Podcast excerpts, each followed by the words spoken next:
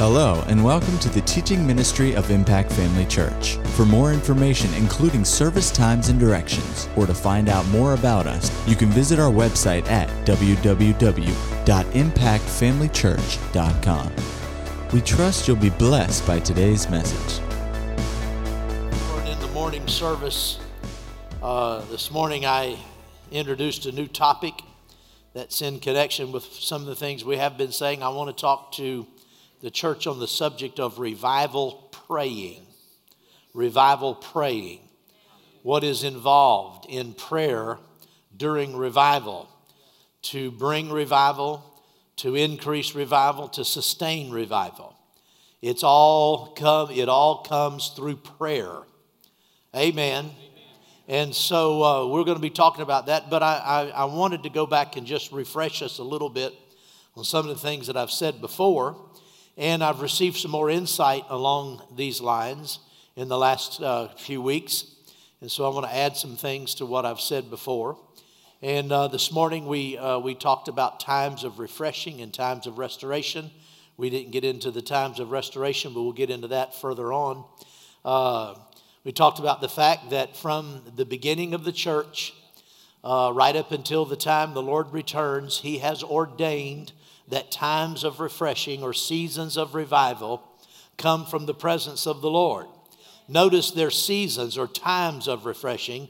And so it's something that doesn't exist all the time. Now, that doesn't mean you can't be refreshed. Amen. Amen. And it doesn't mean that you can't experience revival personally all the time because you certainly can. And it doesn't mean the local church can't be revived anytime because it can.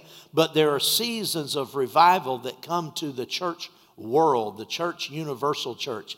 Uh, and they are seasons, times that the Lord uh, ordains and He initiates, but then we have something to do with whether or not these times of, of refreshing or revival uh, are what they should be and what God intends for them to be. Amen? And so we talked about that. We talked about why we need revival. We need revival because people backslide. Amen. That's just a fact of history. That's not a statement of faith. You don't have to believe God for it.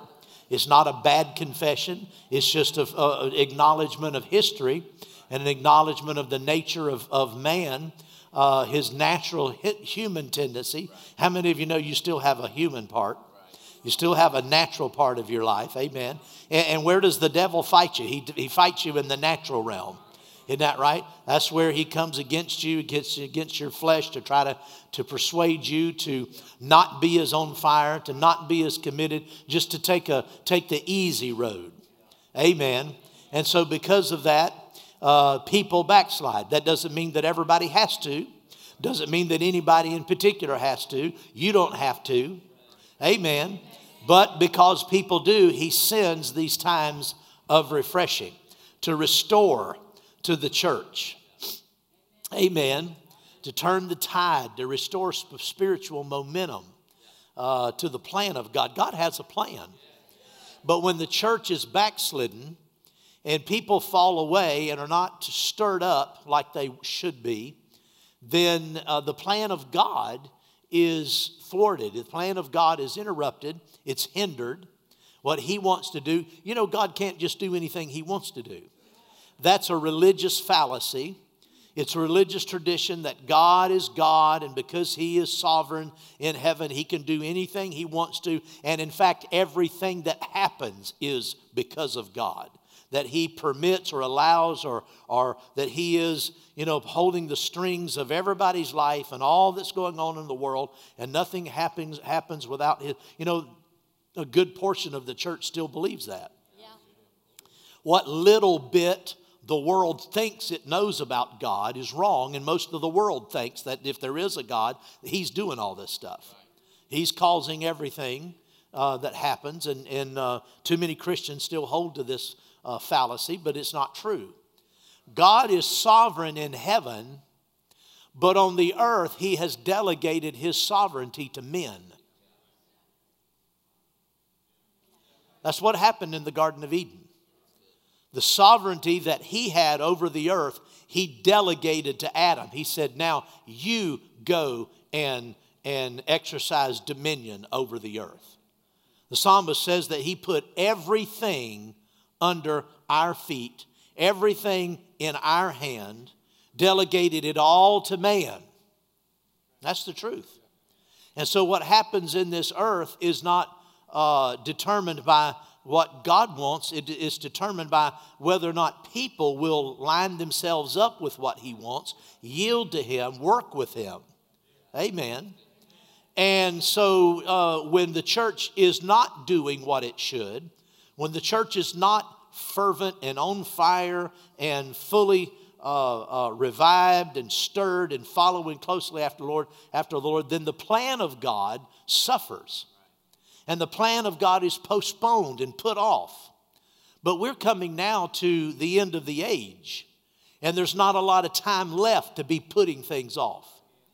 There's not a lot of time left for the, the raising up of another generation. It's fallen to this generation. Now, we, we are not certainly setting dates or, or I can't predict the future. I don't know when Jesus is going to come back. But I think all of us have a witness in our spirit that uh, we're living in the last times. Amen. And there are a lot of things that were written about the last days that apply to this generation that could not have been fulfilled in previous generations because of, of, of, of certain prophecies and, and things that have to come to pass that have only, become, have only come to pass in recent years. And so we're living in the time that the prophets spoke of. We're living in the last days. Amen. And so, what is to be done has to be done through the church today, this generation. Listen, we're it. Jesus is coming back. Now, Christians have heard this and said this and believed this. I understand that. For nearly 2,000 years, I understand that. But the point is, there is a generation that will actually witness the return of the Lord. That will actually will actually experience the catching away of the uh, uh, uh, it's catching away. There's a generation that'll actually experience that. Well, it, uh, uh, by all evidence, we're that generation. And that should be something that causes us to stir ourselves up. I don't want to be caught playing church when Jesus comes back. I don't want to be caught lukewarm when the Lord returns. I don't want to be caught more interested in the things of this world than the, than the things of that world when that world uh, is revealed in this world. Amen. Somebody, I heard a Christian woman say one time, You know, I don't want the Lord to come back right now. I, li- I like my life. Christian, genuine, she was genuinely saved woman. How many of you know she's not revived? She needs revival. Yeah, I like my life. I like my little life. I like the things that, that, that I get to do and stuff. And I, and I just like that. And I, I just don't want the Lord to come back right now. Well, uh, sh- she vocalized what a lot of, the way a lot of people are living, whether they want to admit it or not. Amen. And I don't want to be caught like that when Jesus returns. I want to be found doing His will, doing His work, stirred up, on fire, focused, consecrated, dedicated, uh, working together with Him, helping the plan. I want to be found doing my part, not just hanging on, not just being a, a, a weight to other people, but someone that's lifting other people. Amen. We're that generation. He's coming back for us. He actually is. He actually is coming back. He is actually going to appear and catch us away.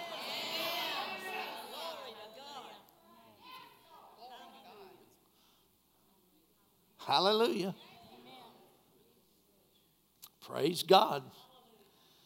Well, we need to be in revival. And that's what he's doing. He's he is bringing up a and, and, and he's initiated a time of refreshing and it's an end time refreshing. This is the last great revival. This is the last great revival. In, uh, and I don't have the quote in front of me, but in 1950, in September, uh, September the 2nd, 1950, uh, Kenneth Hagin was in a tent meeting in Rockwall, Texas. And it was a Sunday, it was a Saturday night, I think. And uh, it had rained all day. And they were in a, in a tent meeting, I think out behind a church or next door to a church, uh, Brother Tipton's church in Rockwall, Texas. And that night it had rained all day long. And so the crowd was real small that night because it was real muddy and people, a lot of people couldn't get out. And so there was only about 40 people present in this little tent meeting. So Brother Hagin gave a little, uh, you know, fairly short uh, Bible teaching, and then he just encouraged everybody to gather around and pray. About, like I said, about 40 people. Can God move in a house of just 40 people? Yeah, He can. And, uh, and so when Brother Hagin knelt down to pray on the platform, he was praying and he heard these words, Come up hither. And he just, you know, he thought there was somebody outside the tent. The tent was actually backed up to a hillside. And so, just behind where the platform was on the tent, in the back of the tent, there was a hill. And he just ignored it. He thought, you know, somebody had outside had said something. And then again, he heard these words, Come up hither. And again, he thought, you know, that's there's somebody outside saying something. And, and then again said, Come up hither. And he thought to himself, I wonder when the ushers are going to go out there and do something. He thought there's some kids or some teenagers or something behind the tent and they're mocking us or doing something. And he said, you know, and he thought that, why, why in the world doesn't the ushers go out and do something about that? And then finally, it, the voice said, Come up hither to the throne of God. And so he lifted his eyes up, you know, he's kneeling, praying, looked up, and there was Jesus standing right at about where the top of the tent would be. You know, the tent, the, in the vision, it just opened up and Jesus was standing there. And, and Brother Hagin was called away and he went up into, in, and stood with Jesus. And the Lord talked to him and gave him some revelation concerning different things about his ministry. And uh, took him to heaven, showed him some things about heaven. And, uh, and so all this was going on. People just gathered around the front praying. And uh, I don't know how long, long, it lasted, but, you know, not real long, I guess. And then uh, he, he was suddenly, you know, aware of his circumstances, you know, his surroundings again. And so he was just, you know, kneeling there praying. And all of a sudden, he had already had this experience, he had already had this vision. And all of a sudden, he said the power of God hit him and knocked him flat on, his, on, on the floor. I don't know if it was on his face or his back, knocked him flat on the floor. He said when it, when it happened, he was caught away again. And he said he was standing on a, on a, in this vision, it looked like he was standing on a, on a wide open plain somewhere. And it was just flat in every direction. You, you, there was nothing. There wasn't a tree, there wasn't a hill, just like you see out, you know, in the desert someplace. And, and uh, you could just see all the way to the horizon, and there was nothing there.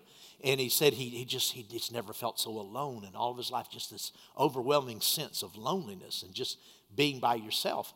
And then he said he, he, he, something got his attention. Right on the horizon, there was a little speck of something moving.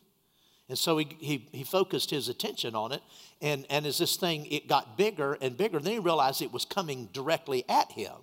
And so he watched it, and as it came, it finally took form, and it was a, a rider, a horse with a rider on it, a man on a horse.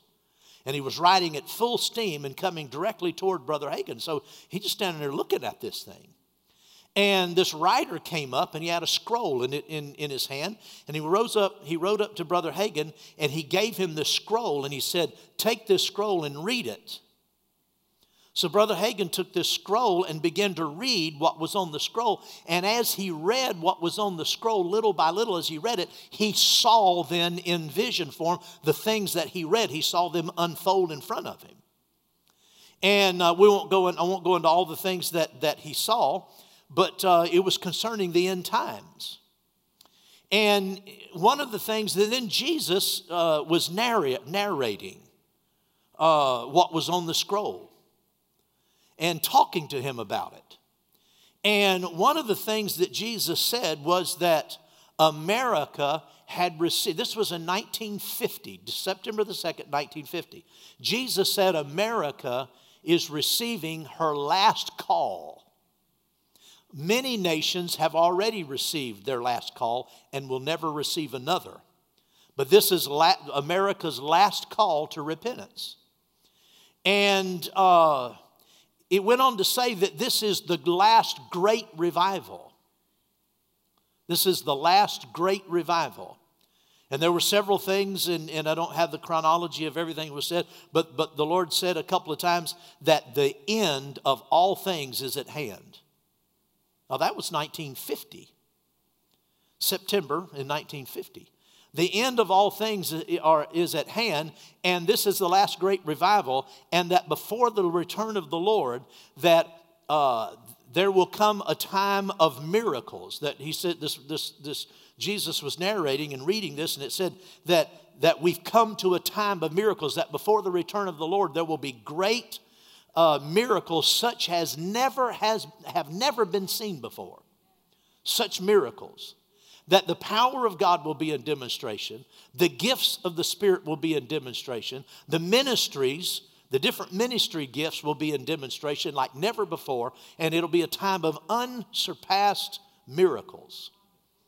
And, uh, and then again, he said, This is the, it was repeated, this is the last great revival, and the end of all things is at hand, and that some people would not be ready for him. Some people in the church would fall away and would not be ready for him at his coming. But that we should strengthen ourselves and stir ourselves up. And then he said that the time that is, that is left can be compared to the last seven days of Noah's time, as it was in the days of Noah. And uh, if you read that, you know, in the book of Genesis, you'll, you'll see that the Lord said that, that there were seven days that these things were going to happen. And he said that the time that is left can be compared to the last seven days of Noah's time. So that tells me that there is a time that the Lord has identified at that time in 1950, there was a certain amount of time left. Well, that's not just open ended. That, don't just, that doesn't just go on forever. If there's a certain amount of time left, then that's how much time is left. Now, I, I, don't, I don't believe in setting dates, and one reason I don't is because people who do don't have good track records. Every person I've ever heard of that set a date has heretofore been wrong. That doesn't lead me to want to set dates. That that, that encourages, me, encourages me to not set dates. But I just think it's interesting that he said that the, last, that the time that remains can, can, is, is likened to and can be compared to the last seven days of, of Noah's time. This September will be 65 years that that, that, that was spoken.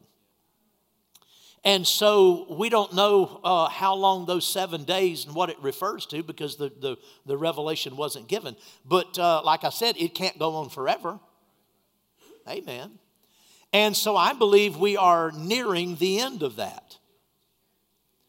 And the Lord is, the Lord is returning. And he talked about the last great revival where we're in it.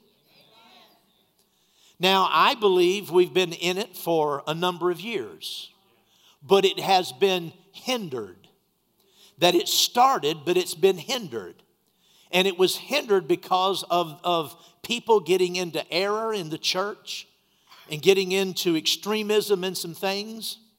And the, the, the, the revival is not where it could have been but that in these last days he is, he is stirring us up to get in the flow to see this revival come in, into its full manifestation in the time that's left before he returns.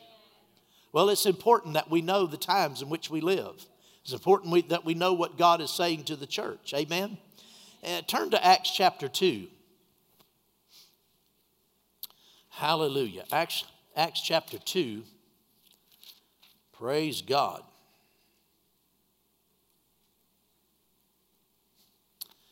Hallelujah. The second chapter of Acts records the first outpouring of the Holy Spirit in the church age. Now, a lot of people believe that the church was created or came into existence on the day of Pentecost. You hear that a lot. It's just one of those uh, sayings and teachings and, and, and so forth that people just pick up and repeat without thinking about it. But the church didn't come into existence on the day of Pentecost. The church, what is the church? The church is the body of Christ. What is the church made up of? The church is made up of born again people. Every person that's born again becomes part of the church. Isn't that right? Well, when, when was the first person born again? The first people to be born again were the first ones to believe on him after he was raised from the dead. The first people, I'll say that again, the first ones that, that on that resurrection morning and that night and, and the days following, the, the first ones who believed on him after he was raised from the dead, because that's what salvation is. If you believe in your heart that God raised him from the dead and confess him as Lord, you shall be saved. Well, that happened right after his resurrection, just hours after that, when, when, when people realized that Jesus had been raised from the dead, they said, My Lord. Even doubting Thomas said, My Lord and my God. Yeah. So they were born again. But the fullness of the Spirit hadn't come. Now, if they were born again, they had the Holy Spirit. Remember, Jesus appeared to his disciples on, on the night of the resurrection, and he breathed on them and said, Receive the Holy Spirit. Well, that's when they were born again. They believed on him, and, and the Holy Spirit came to take up residence in them because they were now the temple of God. Their bodies were the temple of God. The Holy Spirit indwelt them, but the fullness of the Spirit hadn't come. So on the day of Pentecost, we have really the first great revival, the first great outpouring of the Spirit. This outpouring on the day of Pentecost stands as the quintessential example, the, the highest example, the number one example of what revival should be and what revival can be and what revival intends for it to be. Notice that on the day of Pentecost, it was a, a, a, wonderful and glorious outpouring of the Spirit. The true, the great revivals that have blessed the church down through the centuries, that have been recorded and people recognize as the great revivals, they have always been times of a great outpouring or stirring of the Holy Spirit, depending upon what people were able to receive. Even during the time of the, no one can deny that the Reformation back in the 16th century, well, no one can, de- can, eh, can deny that this was a great revival. If you read now, now what it was focused on was on the restoration of certain basic biblical truths to the church, things that had been lost. The doctrine of faith and grace and so forth. These things had been lost to the church. How? How? Because of backsliding. And so it was a great, the Reformation was a great revival. If you read uh, beyond just the surface and study it out, you'll find that during that time there were people being filled with the Spirit. They didn't understand it. It, uh, it wasn't the focus necessarily because it was a revival of doctrine and a restoration of certain truths, but along with that, people were being filled with the Spirit. There were manifestations of the Holy Spirit. And all of the great revivals that have happened during the church age have been marked by, by widespread eh, eh, eh, or, or lesser so uh, outpourings of the Holy Spirit. And it's the will of God that they all, all revivals be times of great outpourings of the Spirit. And if you'll study, you'll see uh, the moving of the Spirit and the operation of the Spirit during all these revivals. Uh, Something that I pointed out that I think that I think was, was is very important. It was very important to point out when I was in California is that when revival comes, what I've what I've been able to, to understand and read about revival, studying the different revivals, it seems that when revival comes, it most often does not look like what people think it would look like. It looks different than the previous revival. Like I said, the Reformation was a great uh, uh, move in, in, restoring the church to certain biblical truths, just basic biblical truths that we just take for granted today. Everybody knows that it's justified by faith alone. Well, they didn't know that back then. Well, you know, there have been revivals down through, through, the, through history. Back when the Great Awakenings came in America, uh, the first Great Awakening came in, in uh, began in, in 1743 or 1734, I think, in uh, Northampton, Massachusetts. There was a preacher by the name of Jonathan Edwards, and God greatly used him. And the way this revival came up was back in the 1600s when the Puritans came to, uh, migrated to the United States or came, came to America.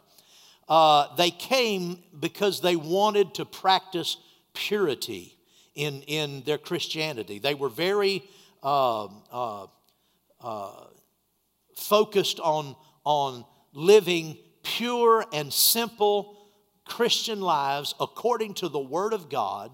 They believed that you didn't need a clergyman to interpret the Word of God to you, that the Word of God was open, that anybody could read it, and that we should practice everything in it in all of its, of its fullness, and to live humbly and holy before the Lord. Now, the, the Puritans have, history has endowed the Puritans with uh, a lot of un, untrue stereotypes. They're kind of, uh, they've been represented as a bunch of, of uh, sour, mean spirited persecutors of witches. and, uh, and you just, you just, the word Puritans is almost a, a, a, a, negative thing to, to say, even to, to even mention. That's not true about them at all. In fact, the Puritans weren't even teetotalers, they actually drank.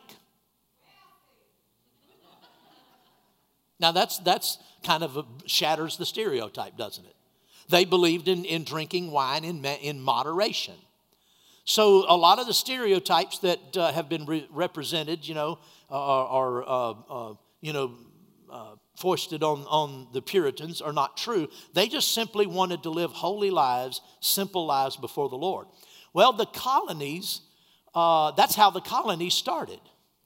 Well, over time, though, the second generation came along, and this is always the, the, the, the, how the devil works. He always tries to water down because things are not fully passed down as they should be sometimes, the second generation. The second generation came along, and, and, and they weren't as consecrated as, as their uh, parents were. They began to be more interested in natural things, money, acquire. Now, now the Puritans' uh, devotion to God produced prosperity very early on. I mean, the, the, the, the, the uh, uh, towns that they established, God blessed them and it produced prosperity, but prosperity then became the focus. Yeah. If I can remember the quote, somebody once said that that godliness gave birth to prosperity, and then the daughter devoured the mother. Do you understand that?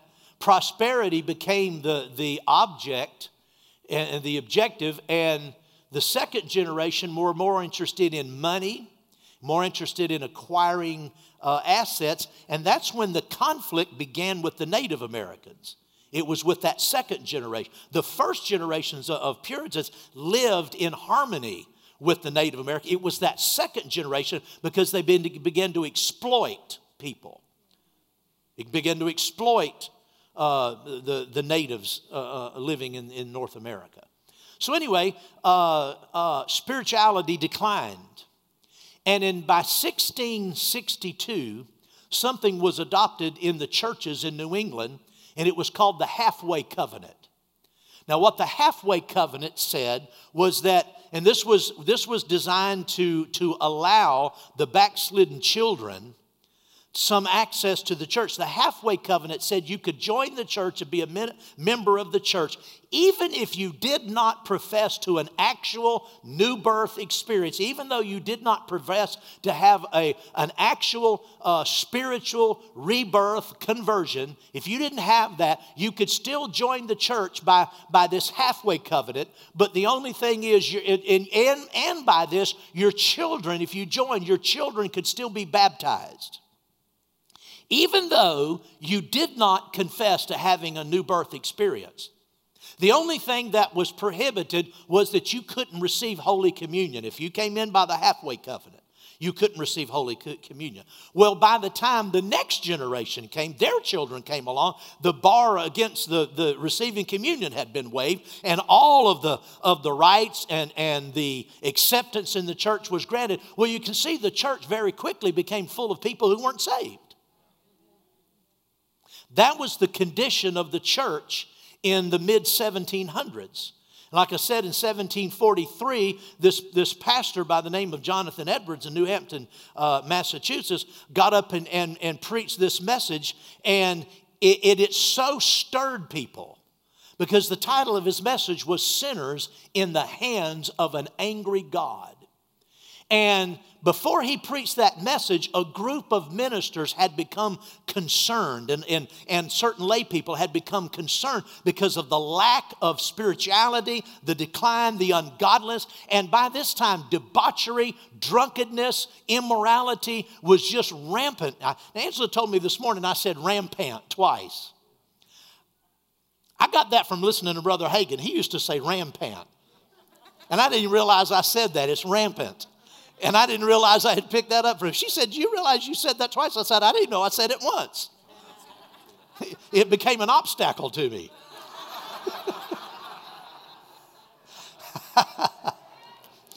so, so sinfulness and, and, and sinful living had become rampant in the church. Hallelujah. And so th- these clergymen began to be very concerned about it and they began to pray. I said they began to pray.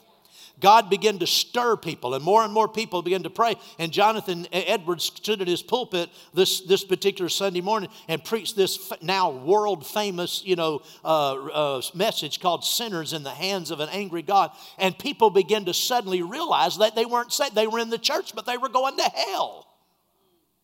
So the first great awakening, what the, I said all that to say it was different than the, the earlier revivals. It was different than the revival uh, in, in the Reformation just a few hundred years before that.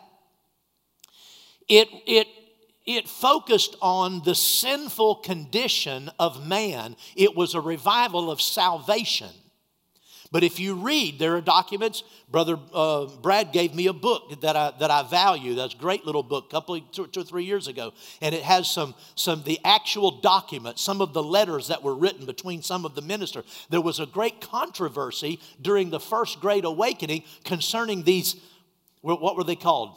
demonstrations or, or manif- manifestations, there were things that were happening that, that uh, caused a lot of controversy. People were falling out in the Spirit. People were getting drunk in the Spirit. People were shouting and dancing and rolling on the floor and moaning and crying out loud. There were all these manifestations of the Spirit. During this time, people were being filled with the Holy Spirit, but it, it wasn't as widespread as it could have been because there was such a controversy about it. And in these documents, in this, in this book Brother Brad gave me, it, it, it, uh, there's a copy of these letters that were written back and forth. And there were those who were in favor of the demonstrations in the revival and some that were against the demonstrations. And it was a big deal, it was a big issue, a big controversy. And, and uh, it looked different than anything that had happened before. And because it was different, it caused people to stumble. Then along came in, in uh, concurrent with this, you know, we had the, the preachers coming from uh, Britain to the United States. John Wesley came over. And, uh, you know, he was uh, uh, ostracized uh, by the church. He was, a, he was a, a minister in the Church of England, and he was actually thrown out of the church because he dared preach outside. He actually went outside. It was considered blasphemy to preach the gospel outside the church building. You could only preach it inside because it was sacred and it wasn't being done at. And so he went outside and, just gathered crowds there in, in, in uh, England, and masses of people came to him. He got thrown out of the church because of it. It didn't look right. It just didn't look right. Didn't look. We've never done that before. And then, of course, he came over. George Whitefield even had greater crowds over here, and I think he was uh, perhaps uh, influential, if I remember, in kind of encouraging uh, John Wesley in his outdoor meetings. But these great preachers were doing things that had never been done before, and because of that, people rebelled against it. Revival, when it comes, it doesn't look like what it's supposed to look like in people's opinions. You know, the, there was another great awakening in, in around uh, the latter part. You know, that revival kind of waned. Guess what happened? Backslide again. And so that, that waned, and, and towards the end of the, of the 18th century, the end of the 1700s, then it was time for another revival. And in the 1790s and going on into the 1800s was the second great uh, awakening. And again, it was a, a, a, a stirring of people that uh, realized that they, had, that they had fallen away. Now, there was a holiness revival in the mid to late 19th century, the late 1800s. And the holiness revival was, they, they emphasized the same things that the Puritans had emphasized, but the revival looked differently because it was conducted differently. The Puritans, that revival took place in the established churches of New England. First, well, first in England and then in New England. There was a, there was a, a move of the, of the Puritans. And, but it took place within the structured church. Well, when the holiness revival came in the mid to late 1800s, it took place out in the country. People began to leave home and they'd get in their covered wagons and their carts and they'd go off several days out into the woods somewhere. And there'd be a great gathering of thousands of christians. And they'd get together they'd leave their home and they that's where the term camp meeting they would actually go and meet in camp for several days at a time maybe a week at a time and uh, and hear fiery preaching and they'd have these religious services outside and, and, they would get they would leave their home leave their ordinary lifestyle and their pursuit and and get away that's, that's kind of the setup for how, how why we have youth camps. It's, an, it's, it's time for, for, for, for, for folks to get away and get alone with God, get separated from other things. Camp meetings, the tradition of camp meetings came out of that holiness revival. Well, it looked different. It was out in the woods. And that caused people to stumble. Well, we know what happened, what followed that. In, in the uh, early days of the 20th century was the, was the great and, and famous outpouring, the Pentecostal revival. Now, the Pentecostal revival was different, it looked different than the camp meeting revival, the holiness revival. Because now the focus was on genuinely on the outpouring of the Holy Spirit. That was the central element, the the central identifying element of the Pentecostal outpouring was speaking in other, to being filled with the Spirit and speak. People can begin to, to, to be uh, all during the latter part of the 1800s and right into the first few days of the, uh, uh of, the of, of 1900s, there was this desire. What does it mean to be filled with the Spirit? People had all kinds of different ideas what it meant, and people were hungry to be filled with the Spirit. And, fun, and suddenly, you know, they, they begin to study well, what does it mean? And a group in, in a Bible school in, in Topeka, Kansas, studying the scriptures, finally come up with the idea well, according to the Bible, to be filled with the Spirit means that you speak with other tongues. That's the evidence. And so when the Pentecostal revival came, it looked different than anything that had come before. Now, a lot of holiness people because they were hungry. The holiness people were hungry for the baptism of the Holy Spirit. They just didn't know what it was. A lot of the holiness people came into the Pentecostal. Uh, my, my particular family background. My mother, when she died in, in 2010, she still identified, we were members of the Church of God. The Church of God was, first of all, a holiness church before it became a Pentecostal church. And after all of these years, my mom still referred to our movement as, as holiness. She was talking about somebody that, that you and I would say, you know, came into the church, got filled with the Spirit. She said, well, they became holiness. She still, and the point, she still identified, the point is she still identified with the holiness movement, but it, but it embraced the baptism of the Holy Spirit. Well, this, this Pentecostal outpouring, uh, there were a lot of people who, who just couldn't, they couldn't accept it. It just, because it, it didn't look right. All of a sudden, you had blacks and whites worshiping together.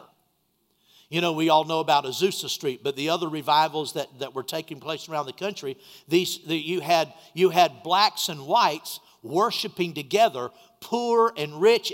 There was, there was all classes disappeared.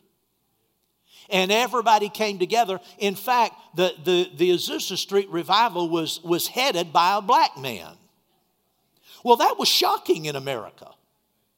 And it caused a lot of people to stumble. A lot of people could not accept that this was a move of God because there was integrated services. They just couldn't. And there was a, a great deal of, of things that were written, a lot of slanderous things that were written. The newspapers picked it up. And it was a big controversy that, that in this little mission down on Azusa Street, of course, we know that it was small, but it, but it, but it, uh, that flame spread all over the world. People came there from all over the world and took, and took Pentecost back to them all over the earth.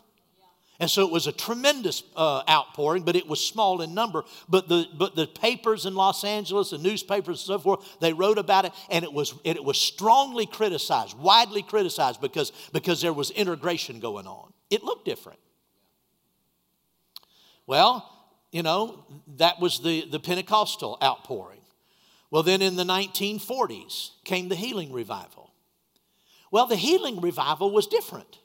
It looked different. Now, during the, the Pentecostal revival, the turn of the century, there were a lot of healings. I have documents that, that were, uh, I have a record of the various uh, uh, weekly or monthly newsletters that came out from this from the Azusa Street mission and all in there there are testimonies of healings people were being healed but the focus was not on the healings. The focus was on the baptism of the Holy Spirit. Well when the healing revival came guess what? The focus was on healing. Tremendous healings. I mean when that healing revival broke it it people were being filled with the spirit but uh, and, and so there was an outpouring of the Holy Spirit, but there were so many healings that that's, that's, the, how, that's, that's what identified the revival. Brother Hagin said in, in, uh, in his day, he said that he knew a man, and, and this wasn't just one person, this has happened more than once. This one man told him that he and his wife, before the healing revival came, they went around to churches, and he and his wife would sing and they would testify and kind of exhort a little bit and then give an invitation, people get saved. He said, I never prayed for anybody to be healed. He said, when that healing revival came, he said, I just decided one time, I'll just pray for somebody. He said, to my utter amazement, a miracle took place and somebody got healed. He said, I so I just added healing to my repertoire, just started laying hands on people. And he said, some of the most amazing miracles. He said, I've never prayed for anybody to be healed before. Brother Hagin said during those days it was almost like healing was in the air. I mean, it was just a wave of healing power went all over America. And he said it was just, it was almost like it was in the atmosphere somewhere. And, and you, you, think that's strange that people would hold uh, meetings like that. I remember as just a child in the 1950s, there was a man that came to our church, he and his wife, and uh, if I remember right, their name was Branham, not associated with, with William Branham, but, but this, this older couple, oh, I thought they were old, they might not have been. I was a kid, you know. But uh, they came to church, and he didn't really preach. He had a big bass, you know, bass, guitar, what do you, a double bass, is that what it's called? Bass fiddle? Stand up bass, you know, the big upright, is that what it's called? An upright bass. That was his instrument. And he would, he and his wife, I think she played the accordion. I, I don't, I'm not really sure on that. But his wife, he and his wife would sing. Now listen to this. This church had two main sections, two main sections, and so there were two aisles. Our church did. And this man, he would get up, he and his wife, they'd start singing, and he'd take this, this upright bass and he'd, and he'd pull it up off the floor and, and balance it on his hip, and he'd play it like this, and they'd walk up and down the aisles like this, and she had a accordion, and, and they would sing, and he playing a, a, a double bass, an upright bass up and down the aisles and, and singing, and people would just come to the Lord. People get saved. It was, he would just exhort.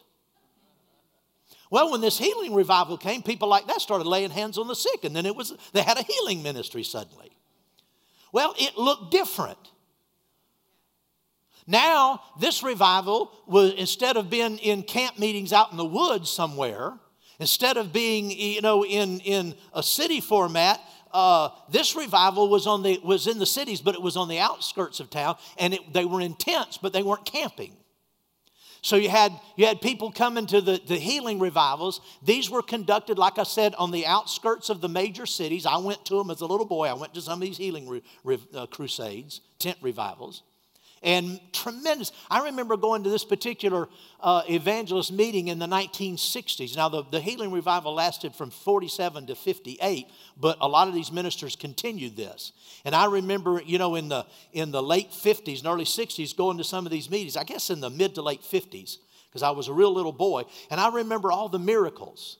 I remember empty wheelchairs. They had them hanging up on the on the on the on the like the the temporary wall they built behind the platform. They had crutches and wheelchairs and braces and all kind of things that people had come up and gotten healed from and took them off and threw them aside and they would hang them up there behind the platform. And i remember seeing all that. Great miracles took place.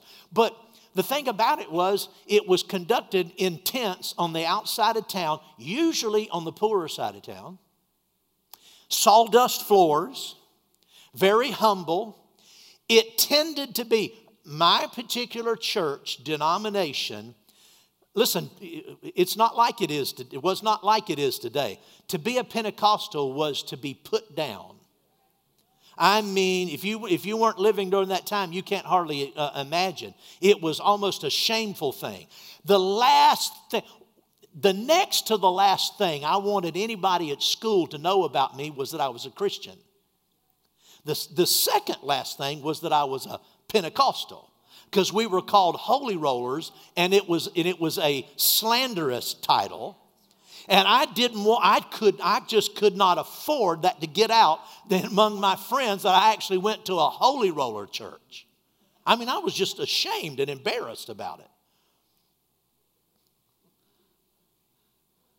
My my pastor when i was a teenager our church had a had a, a, a magazine called the church of god evangel and so my pastor decided that, that he, he'd take a, a, box of these and he put the stamp of the church, you know, the address and phone number on the back of each one of them. And he gave them to the pastor's son and me. We were teenagers. The pastor's son was driving at this time. And he said, I want you to go out and pass these out, put them on all the doors in the neighborhood, you know, around the church. Well, that was okay for my the, the pastor's son because the church was right on the on a creek, and on the other side that creek, you went to one high school, and he went to that high school over there. Well, I went to the high school on the side of the creek where the church was. So I had to go into this neighborhood, and I don't know why we agreed to do this, but we did. So we got these these magazines. We're driving around. I'm thinking, I can I am not going door to door in the neighborhood where all my friends live, and be handing out Holy Roller magazines. This is not going to happen. So we're driving around, we're trying to figure out what to do, and we found an empty lot between two houses on the river. And we were driving by, and I said, Hold it, hold it, hold it, Gary, back up, back up. He was driving. I said, Look out there in that field. There was somebody, I guess kids or something, had dug a hole in the middle of this for- field, and there was a big pile of dirt. I said, Give me that box. so I went out, and took this box, and put it in this hole and, uh, and we got back in the car. We thought, all right, we've, we, we've got this handled. So we went to, to Burger King and spent about an hour and a half at Burger King, you know, just goofing off, trying to, you know, covering for ourselves. We came back. We came back to the house. The pastors uh, came out, you know, to meet. We were sitting in the driveway talking, and after a few minutes, he came out, Brother Braddock, and he said, hey, boys, you get those evangelists passed out? Oh, yeah, we did.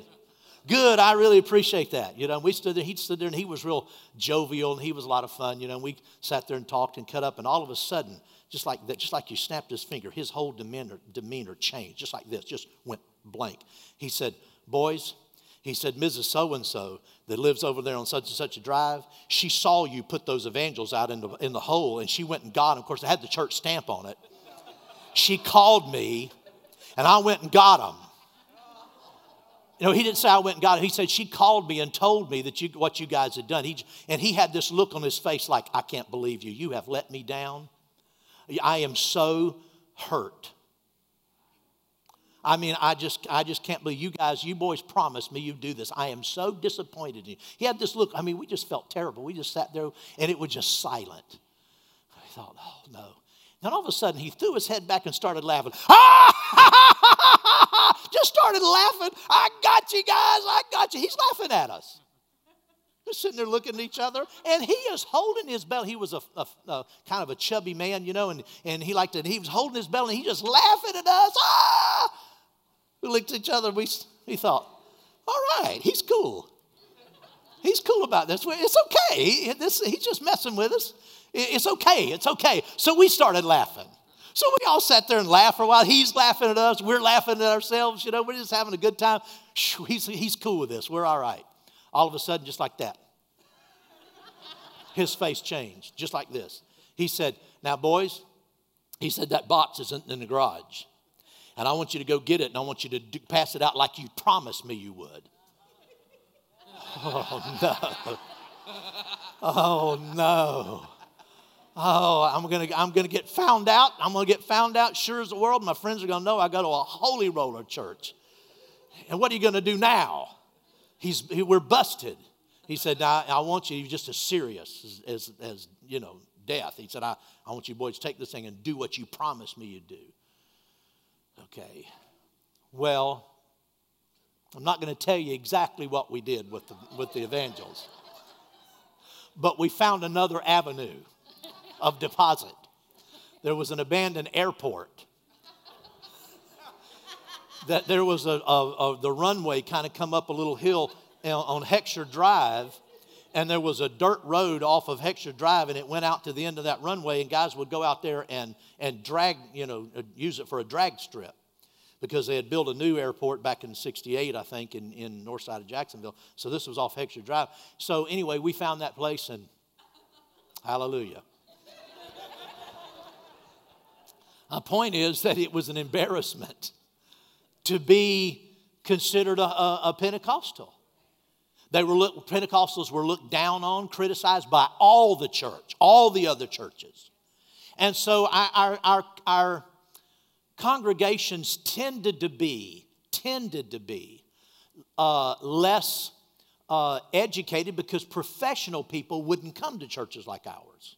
You understand what I'm saying?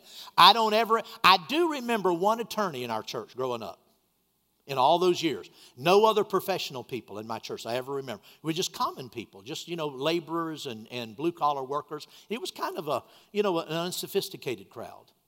Well, then when the charismatic renewal came in, in 60s, it was completely different. Brother Hagin was preaching in 1958 one, one, one evening, and all of a sudden, by inspiration, he just said it. He hadn't even thought to say it. He just said, The next revival will be in the church. Well, all the Pentecostals thought it's going to be in the Pentecostal church. Well, it wasn't. It was in the, in the, uh, in the, the whole church in the, in the denominational church world. And because it looked different, you know, the healing revival was on sawdust floors in a tent on the side outside of town. Now the charismatic revival is in plush ballrooms, in nice hotels, in big convention centers, and all the fancy people were coming. I mean, the charismatic uh, re- revival, people were being filled with the Spirit in Catholic churches, Lutheran churches, uh, Presbyterian, Episcopal churches, all the denominations, and people of, of, of, uh, of means and people with, with uh, education and so forth. I mean, we would go to these charismatic meetings in the 70s when I, I got in on it, started in 1960. Brother Hagin said that in 1958. Well, and he said the next revival is coming in the, in the church. He was talking about the charismatic revival. On April the 3rd, 1960, there was a pastor. He was an Episcopal uh, uh, priest in St. Mark's Episcopal Church, Van Nuys, California. His name, his name was Bennett. And uh, he, was, he was preaching this Sunday morning. He got up in, in Van Nuys, California, a, a Episcopal congregation, 2,600 people. And he announced to his congregation that he and a few other people in his church had experienced a personal Pentecost. They had been filled with the Holy Spirit and began to speak with other tongues. Well, it was, it was outrageous. He had to resign from his church. That afternoon, it was a huge controversy. But what happened when he made that announcement, the news picked it up. It was, it was just something that people had prayed about, and it was time. And it was like a wave went across the country. Time magazine picked up Dennis Bennett's story. The newspapers all across the country begin to report on this Episcopal priest that's speaking with other tongues. And it was a, you just can't believe it, it was a huge news story, and it just swept the country, and the charismatic renewal just bursted on the scene. Well, in the, in the 70s, when I got back in the fellowship of the Lord, it was still going on. And I tell you what, you'd go to, you'd go to hotel ballrooms, and there's attorneys and doctors and dentists and, and business, successful business people, educators, uh, professors at colleges, presidents of universities, giving their testimonies about being, and they're all laying on the floor. Falling out under the Spirit, speaking with other tongues, falling out, you know, just experience. And these were the fancy people. You know, the well to do people, leading, leading politicians in the city. You know, the mayor was at these meetings, had been filled with the Holy Spirit. Well, that was just, it was just so different. It was so different. The Pentecostals thought, this can't be God. This cannot, the Pentecostal church almost completely missed the charismatic outpour because those women are wearing lipstick and earrings. That's right. You know that can't be God. They're wearing lipstick and earrings. Some of those people drank wine.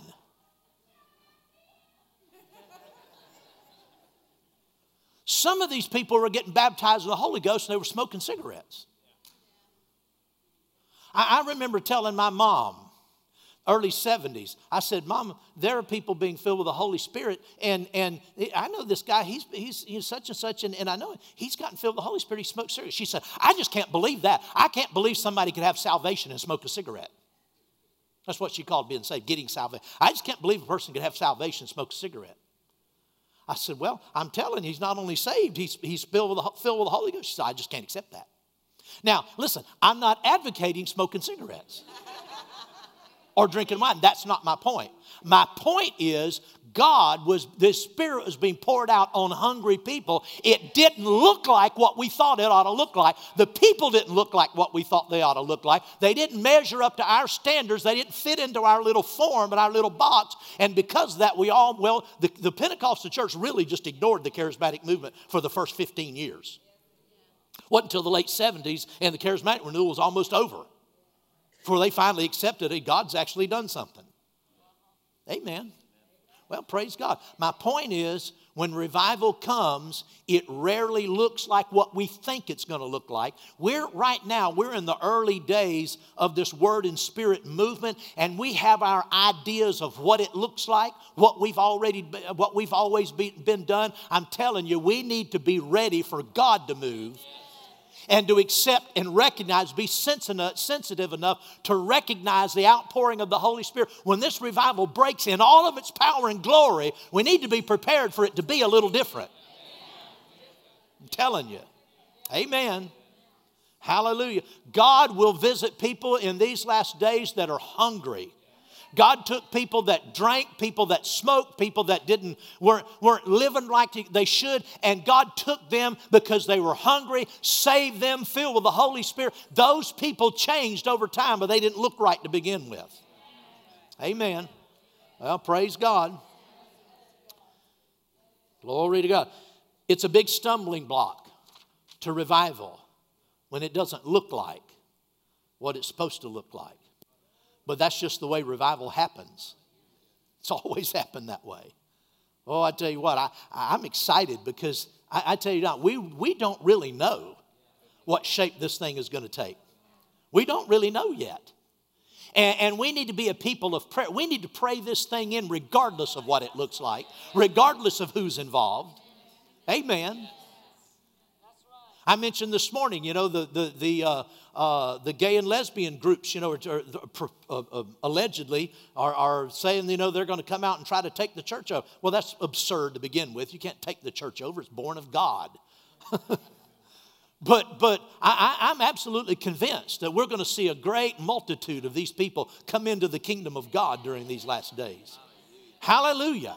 We need to be prepared for people don't look like we look, act like we like. Amen. And recognize the hand of God, recognize the move of God when it happens. That doesn't mean accept things that are unscriptural, doesn't mean accept things that are out of order. It means that you have to realize when God is moving, sometimes He has a bigger plan and, and, and there's a bigger scheme going on than what we see with our natural eyes. Amen. Well, praise the Lord. Hallelujah. I've gone on long enough tonight, probably too long, but it's important that we get prepared for revival. Amen. Hallelujah. It's bigger, it's bigger than what we know, and it's and it's it'll be different than what we've experienced. It'll, it'll be the whole the thing about all these revivals I've talked about, every single one of them were scriptural. Every single one of them, the Word of God was honored. The truth of the Word of God was, was in manifestation, genuine outpourings of the Holy Spirit. That will happen today. It just looks a little different. We're still going to judge everything by the Word. Amen. Well, hallelujah. Let's stand up. Glory to God. Thank you, Father, for these last days. Thank you, thank you, thank you for revival coming to the church. Glory to God. A great visitation a great refreshing is coming to the church, glory to God. And we're in the edge of it, Father. But Father, help us not to try to, to have preconceived ideas. Help us, Father, not to shut it down because of, of what we think it ought to be. Help us, Father, to have the ability to embrace, to recognize your hand when it's at work, and to go with your hand, to go with your plan, to go with the flow of the Spirit. Help us, Father. We're going to need your help. We're going to be challenged. We're going to need your help, Lord. Glory to God. Hallelujah, hallelujah, hallelujah, hallelujah. Glory to God, glory to God, glory to God. There are going to be some demonstrations of the Spirit uh, that, that we're not accustomed to. Amen. In every revival that I've talked about, there have been demonstrations of the Spirit that caused concern. And some people got on the wrong side. And they said, Well, we've never seen this before. This can't be right. But if it lines up with the word and if it bears fruit, see if it bears good fruit. That was the thing back in the Great Awakenings. That was the final uh, determining factor in those who moved with God. They said, Well, let's just see what is the fruit of it. People are doing these strange things. They're rolling on the floor and barking and hollering out loud and, and, and, and screaming out loud and rolling around. We don't know. But let's just watch and see if there's a change in their lives. They judged it on its fruit. Amen. And that's what we got to do. That take fruit takes a little while. I said fruit takes a little while to develop. Amen. Hallelujah. Woo, glory. Great days are upon us. Great days are upon us. hallelujah, hallelujah, hallelujah, hallelujah, hallelujah. Glory to God. Pour your spirit out, Father. Pour your spirit out. Pour your spirit out, Father, we pray. Pour your spirit out on hungry people. Glory to God in our nation and around the world, Father. Pour the Holy Ghost out. Glory to God. Hallelujah, hallelujah, hallelujah, hallelujah. Glory, glory, glory, glory, glory, glory, glory. Hallelujah, hallelujah, hallelujah, hallelujah, hallelujah. Glory to God, glory to God, glory to God, glory to God, glory to God. Hallelujah, hallelujah, hallelujah. Praise the Lord. Praise. Oh, hallelujah, hallelujah, hallelujah. Glory to God, glory to God, glory to God, glory to God. Hallelujah. Have your way, Father. Have your way, Holy Spirit. Move the way you want to. Glory to God. Give us the grace, the revelation we need in these last days. We need revelation concerning this outpouring, concerning this revival. We need revelation for the era that we live in, the times that we live in. Father, that we would know what to do and how to conduct ourselves. Glory to God, that we would recognize your hand at work when it's working, Lord. Glory to God. Hallelujah. Thank you, Father. Thank you, Father. Thank you, Father. Thank you, Father. Glory, glory, glory, glory, glory, glory to God. Hallelujah, hallelujah, hallelujah, hallelujah. Thank you, Father. Thank you, Father. Thank you, Father. Glory to God. Thank you, Father. Hallelujah, hallelujah, hallelujah, hallelujah, hallelujah, hallelujah, hallelujah, hallelujah, hallelujah. Glory to God, glory to God, glory to God, glory to God. Hallelujah, hallelujah, hallelujah, hallelujah, hallelujah, hallelujah, hallelujah. Thank you, Father. Thank you, Father. Thank you, Father. Oh, Father, we're hungry. We're hungry, Lord. We're hungry for the outpouring of the Spirit in the church, Father. We're hungry on behalf of the church. On behalf of the church and those who don't know to hunger for themselves, Father, we're hungry for them. Glory to God. Hallelujah, hallelujah, hallelujah. Glory, glory, glory, glory. Hallelujah, hallelujah, hallelujah. Father, we thank you that more and more churches are experiencing revival. More and more churches are catching on, Father. Hallelujah. They're catching the, the revival fire. And this, this revelation, Father, of what you're doing in these last days, it is spreading, Lord. It is spreading. Glory to God.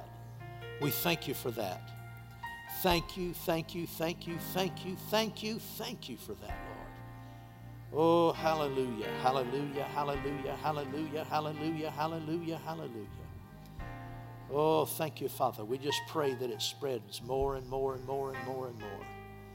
Glory to God. Use us, Father. Use us as witnesses. Glory to God that we can testify everywhere we go, Lord, and witness to the power of God. Glory to God. There are people all around us who will come in to the church in these last days. They're all around us. They don't know it, but their future is in the church. Glory to God. Father, we have to reach them. We have to have a bold, unashamed witness. Glory to God. Hallelujah. Praise the Lord. I'm beginning to get things in the mail from people who were in California ministers. And, and they're writing me and saying, Thank you so much for, for what you ministered in California. They're, they're saying it, it's changed ministers, it's changed my life. Glory to God. It's catching on. It's catching on. Glory to God. It's catching on. It's bigger than us. It's bigger than us. Hallelujah. Glory to God. Get in on it. Stir yourself up. Stir yourself up. Say, I'm gonna, I'm I'm not missing this. Just say that. You could say that. Just say, I'm not missing this. I remember when in, in the 90s, when Dad Hagin was having his Holy Ghost meetings, and the Spirit was just being poured out. And, and there, and, and there was the sense, he kept talking about this great end time revival. I remember uh, uh, over and over and time and time and time and time again in prayer, I would say that, Lord, I'm not missing this. I'm not missing this. The devil tried to take my life twice now. And I've said, I'm not missing this. I'm not missing this. I'm not missing this. I'm not missing this. Make that declaration. I'm not missing out on this. I'm not missing I am not missing out on this revival. Amen. Make that declaration. Follow it up by stirring yourself up. Glory to God. Hallelujah. Well, praise the Lord. Great things are happening. Glory to God. This is our day. This is our day. This is our hour. Hallelujah. Hallelujah. Hallelujah. Hallelujah. Hallelujah. Hallelujah. Glory, glory, glory, glory, glory, glory. Hallelujah. Hallelujah. Hallelujah. Hallelujah. Hallelujah. Hallelujah. Praise the Lord. Praise the Lord. Praise the Lord. Praise the Lord. Glory, glory, glory, glory, glory, glory, glory, glory, glory, glory. Hallelujah, hallelujah, hallelujah, hallelujah, hallelujah. Glory, glory, glory, glory to God. Glory to God. Glory to God. Glory to God. Hallelujah. Hallelujah. Hallelujah. Hallelujah. Hallelujah. Praise God, praise God, praise God, praise God. Hallelujah. Are you in it? Amen. Glory to God. Hallelujah. Praise God. The water will get deeper and deeper. Amen.